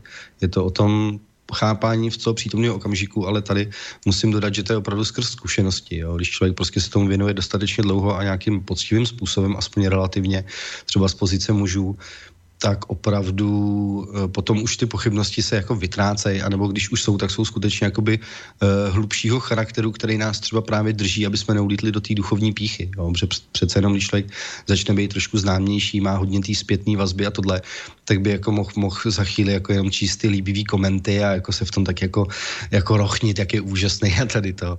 A myslím, že lidi, kteří s tím třeba nemají zkušenosti, tak si neuvědomují, jak je to vůbec těžký jo, v tomhle obstát. Skutečně ty, ty nutkání tam prostě jako jsou, jako že teda já jsem fakt dobrý. jo, opravdu to někdy přichází, pak si řeknu, na co si tady hraješ, ty blbečko, jako nějakýho guru, nebo na něco takového. A hezky se rychle vrátím zase zpátky na zem v tady tom slova smyslu. Jo. Ale je to o těch zkušenostech, protože já mám i zkušenosti právě s tou duchovní píchou takhle říkám, s postupem času člověk vlastně nemá důvod tomu životu nedůvěřovat, protože už prostě ví. No. Ne, že bych jako dosáhl nějakého vědění a byl nějaký tady osvícenější než druhý, to v žádném případě, ale těch zkušeností je natolik, že nemám důvod pochybovat o tom, že se to děje z nějakého důvodu mm-hmm. a mě prospěšného, pokud tomu vlastně svým nevědomím nezabraňuju v té činnosti, jako tomu naproti nebo vstříc, no. Tak v čom se potom mení ta kvalita tvojho života? Keď vlastně hovoríš, že každý den je akoby lepší, je to, je to v ukotvování toho pocitu toho středu. Jo, opravdu jakoby té vyrovnanosti. Ta vyrovnanost jako taková je e, na stupnici jako mezi depresí a, a osvícením spíš mnohem blíž tomu osvícení. Jako ten, ten neustálej vnitřní stav se zlepšuje, zlepšuje se finanční stránka, zlepšuje se e, rodinný vztah, zlepšuje se přátelský vztahy, zlepšuje se třeba i, já nevím, kvalita těch pořadů. Prostě člověk roste po všech úrovních v tady tom. Jo? Akorát tohle se děje u každého člověka, jen málo kdo si je toho v ten daný přítomný okamžik vlastně schopen uvědomit, že tím prochází. Jo, my tou transformací procházíme celoplanetárně úplně všichni. To je jako bez rozdílu, tady se všichni neustále mění. Ale spousta lidí se obohat, jakoby ochuzuje o tu zkušenost tím, že to probíhá nevědomně. Zatímco my to třeba skrz nějakou vyšší citlivost můžeme pozorovat, tak si ten život dokážeme mnohem víc užívat. A já jsem nadšený z toho, co, co všechno se prostě ještě ten den může udít, co se změní, co třeba přijde za tu zkoušku, nebo jaký ke mně třeba přijede člověk, s jakým příběhem, čeho se to bude týkat, cokoliv. Mě to prostě sítí, protože v každém dnu je něco nového a opravdu i dlouhodobě pochopitelně prožívám třeba nějaké transformace, které jsou eh, hlubšího charakteru a bývají jakoby nepohodlný v tu chvíli. Ale já už si těším na to, co, co, co je zatím, protože vím, že to má nějaký důvod a třeba vnímám ty důvody toho, proč se to děje a, a těším se. No. Tohle se hodně, hodně těžko popisuje. To je opravdu o tom, co člověk prostě hluboce cítí uvnitř sebe samotného a jakoby předávat to do éteru není úplně snadný o tom mluvit. Jo. Je mnohem snažší to, to sám zažít a žít. A podle mě si to pomenoval. Tak si dáme ještě pesničku jednu. Super.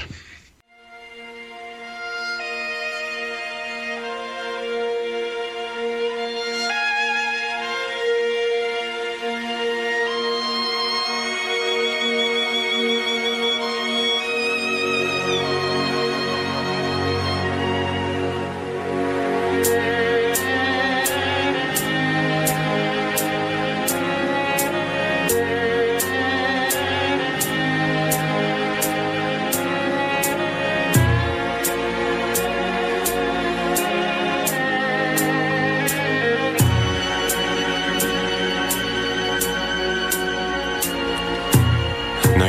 Na celom svete celý tento svet. Nechcem len prežiť ho ani ako v ňom neprospieť. Je taký obrovský, že pýtavam sa, kde to sme. A chcem ho spoznávať a z neznámeho znervoznieť. Najkrajšia vec, ktorá ma postihla, je život, čo mám. A moje veľké ďakujem patrí všetkým osobám, ktoré som spoznal na tej ceste a čo spoznám ešte. Za každý úsmev v meste, za ten divoký western. Najkrajšia vec, ktorú som počul, to je hudba ulic. Keď počuť vtáky a je nočný šum, jak z rumbagulí. Dokážem počúvať a pozerať sa úžasnú zamknutý. Prečo to zabíjajú, z toho bývam najviac smutný. Najkrajšia vec, ktorú som spravil, že som obšťastnil. Niekoho láskou iných prítomnosťou dostal z tmy. Najkrajšie na tom je, že odkaz, čo je podstatný. Som mohol rozšíriť a prospieť pre mňa podstasný Ak si sa dostal až sem, vnímaj tú atmosféru. Nie je to krásne, ako všetky tieto tóny znejú. Budem mať 21 a jedno ti kľudne poviem. Som taký spokojný, že môžem zajtra kľudne zomrieť. Ak si sa dostal až sem, vnímaj tú atmosféru. Nie je to krásne, ako všetky tieto tóny znejú Budem mať 21 a jedno ti kľudne poviem. Som taký spokojný, že môžem zajtra kľudne zomrieť. Najkrajšia vec na celom svete, celý tento svet. Nechcem len prežiť ho, chcem všetkým dávať svetlo, smiech. Chcem, aby bavili sa vodne v noci na opicu. Chcem, aby pri odchode mali všetci svalovicu. A mal som 21 a svet sa mi páči viac. Milión zážitkov a každý z nich ma núti smiať sa. Ako blázon Je to viac ako si môžem priať. Ľudia sú šťastní, je to všade kam len pozriem sa. Najkrajšie na živote je, že nemá žiadny scenár A keď chceš prečítať tú krásu, netreba písmená Milujem vône, zvuky, obrazy a preto žijem Milujem... Jaroslav? Áno, som tu. Počujeme sa, ja som omylom prepala na ďalšiu pesničku. A ja som si ťa vlastne chcela spýtať, že, o, že aký máš vzťah k týmto piesňam a konkrétne na tú, ktorú už nestihnem pustiť. A to bolo od Kaliho No a čo? Takže či máš chuť o tom povedať? Eh, já mám vztah k hudbě jako takový neuvěřitelně kladný. Jo, skutečně to byla a je neustále jedna z věcí, která mě naprosto doprovází životem a úplně si neumím představit, jestli bych dokázal žít bez hudby, i když pochopitelně ano, ve smyslu hudby třeba eh, poskytující zem jako takovou, ať už to je zvuk přírody a podobně, ale muzika byla věc, která mě opravdu pomohla neuvěřitelně se posunout. Já jsem třeba hip-hop eh, po celý život v podstatě úplně nenáviděl, ať už se jedná o styl oblíkání a takhle, ale nepohodl, nepodlehl jsem tomu trendu se takto oblíkat.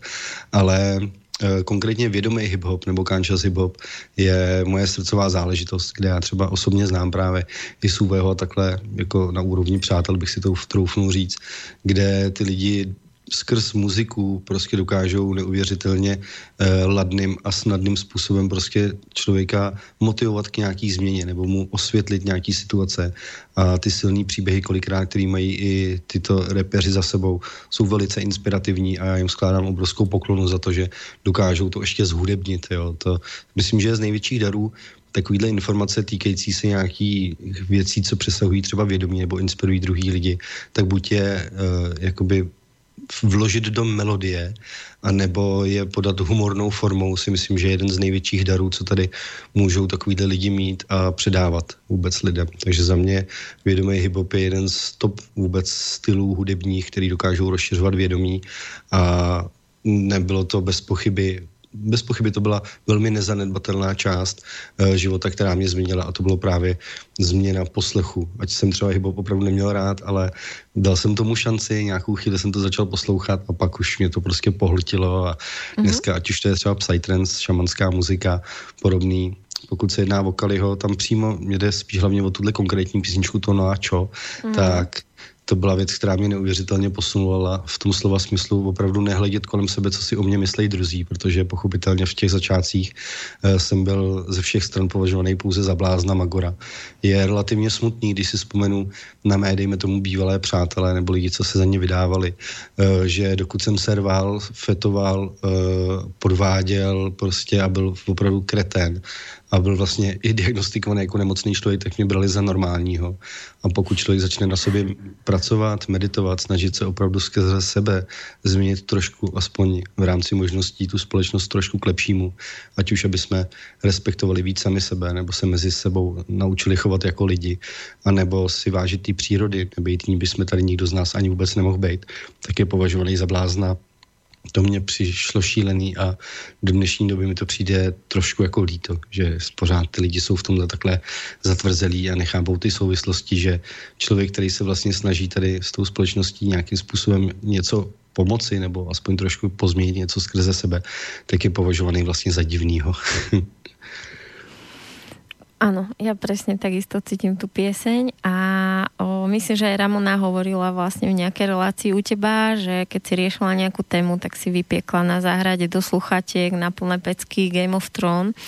A o, vlastne tiež to tak mám, že niekedy, keď prechádzam cez niečo, nejaký vnútorný po, proces, tak o, mi tá hudba pomôže spustiť nejaké či už pocity, alebo mi prinesie ten nový program, ktorý chcem ako keby prijať. A napríklad presne pri tejto pesničke som si tiež ako príjmala do svojho pola ten nový model, že ako môžem to pustiť, ano a čo vlastne tí ostatní. Takže áno, aj hudba môže byť veľmi transformačná. A ja sa ťa ešte chcem spýtať, ešte máme pár minutiek, že na čo sa ty tešíš a keby si mohol mať také najtrúfalejšie sny, že za takých 5 rokov že kde by mohol byť Jaroslav Grunwald? Čo ešte by si si mohol dopriať v tomto životě? Je. Ty jo, já nevím, já se snažím nemít ty očekávání od toho života, nechat se překvapovat. Takže, že bych mohl být překvapený třeba ještě víc, než jsem dneska. to je pěkné. Opravdu, takhle sám sebe, že bych někde jako viděl, to, to postupem času upadalo tady, to jako byl pění na tom, že bych nejdřív chtěl být materiálně zabezpečený a mít velký barák. To, to mně přišlo relativně rychle. Potom to, co, já myslím, že tohle je definice toho bohatství. Já to, co momentálně mám, eh, já jsem s tím naprosto spokojený, nic mi nechybí, nic mi nepřebejvá, takže já se považuji za bohatýho člověka už v tom doslova smyslu. A pokud bych mohl být nějakým způsobem bohatší, tak čím bohatší budu sám na duchu, tím budu šťastnější. Tak možná, že bych nacházel ještě hlubší propojení s tím vesmírem a víc rozuměl sám sobě a potažmo třeba druhým lidem a, a velice rád bych se samozřejmě neustále posouval v té terapeutické anebo v té v praxi, v těch přednáškách a takhle, aby to třeba oslovovalo víc lidí z důvodu toho, aby si dokázali věřit, mm-hmm. aby se naučili mít rádi sami sebe a, a nebáli se z toho života, ale měli z něj radost vůbec, že tady můžou být. A máš nejakú, o nejakú predstavu alebo nejakú chuť o, vojsť viacej do spolupráce s ľuďmi, možno, že nejaké semináre a tak naživo a možno aj o, konkrétne s nejakými inými ľuďmi vieste semináre? Eh, já už mám seminář naplánovaný teď na únor, takže já semináře už, už jakoby plánuju dělat, mm-hmm. takže to, to určitě budu poskytovat, tady ty služby o propojení s nějakým širším lidma. Já dlouhodobě spolupracuju už s lidma, ale spíš na principu třeba té přípravy, ale ne, že bych do toho šel individuálně. Uh-huh. Uh, možná, možná bude nějaký prostor pro nějakou širší spolupráci v tom slova smyslu, ale momentálně to nemám jako v nějaký představě. Jo? A aký... vidím, že tam, vidím, že to směřuje tímto směrem třeba, uh-huh. ale nechám se překvapit. Uh-huh. A aký seminár teda chystáš? Už aj, už aj uh, máš nějaký názov, že ako sa to bude volať?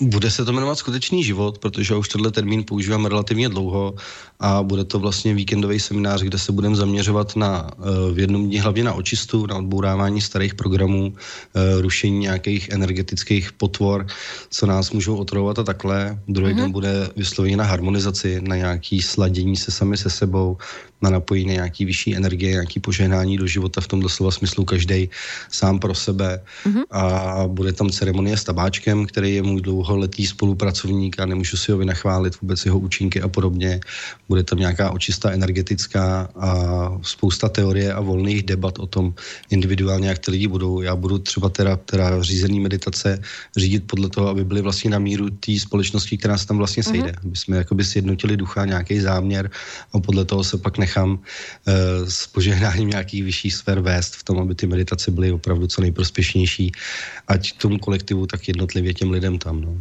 To je úplne skvelé, pretože si myslím, že je veľmi o, super, keď sa ľudia môžu stretnúť aj osobne s tým človekom, ktorého práca alebo štýl alebo žitie alebo to vnímanie sveta sedí, takže ja si myslím, že práve tá kvalita toho, že nechcem povedať, že je jedno, čo budeš na tom seminári robí, lebo určite verím v to, že to bude to najlepšie, čo ty považuješ za to naj, čo môžeš tým ľuďom dať, ale hlavne vlastne, že si te, teba konkrétne nebudú môcť ovoňať, môžu byť ako v tej tvojej prítomnosti, takže ma to veľmi potešilo, keď si povedal, že urobíš napríklad aj seminár. Tak Jaroslav, áno, chcel si to čo? Ne, ne, jenomže souhlasím, že já opravdu nejradši mám prostě ten osobní kontakt s těma lidma a čím větší společnost lidí, tím víc to tam jakoby žije.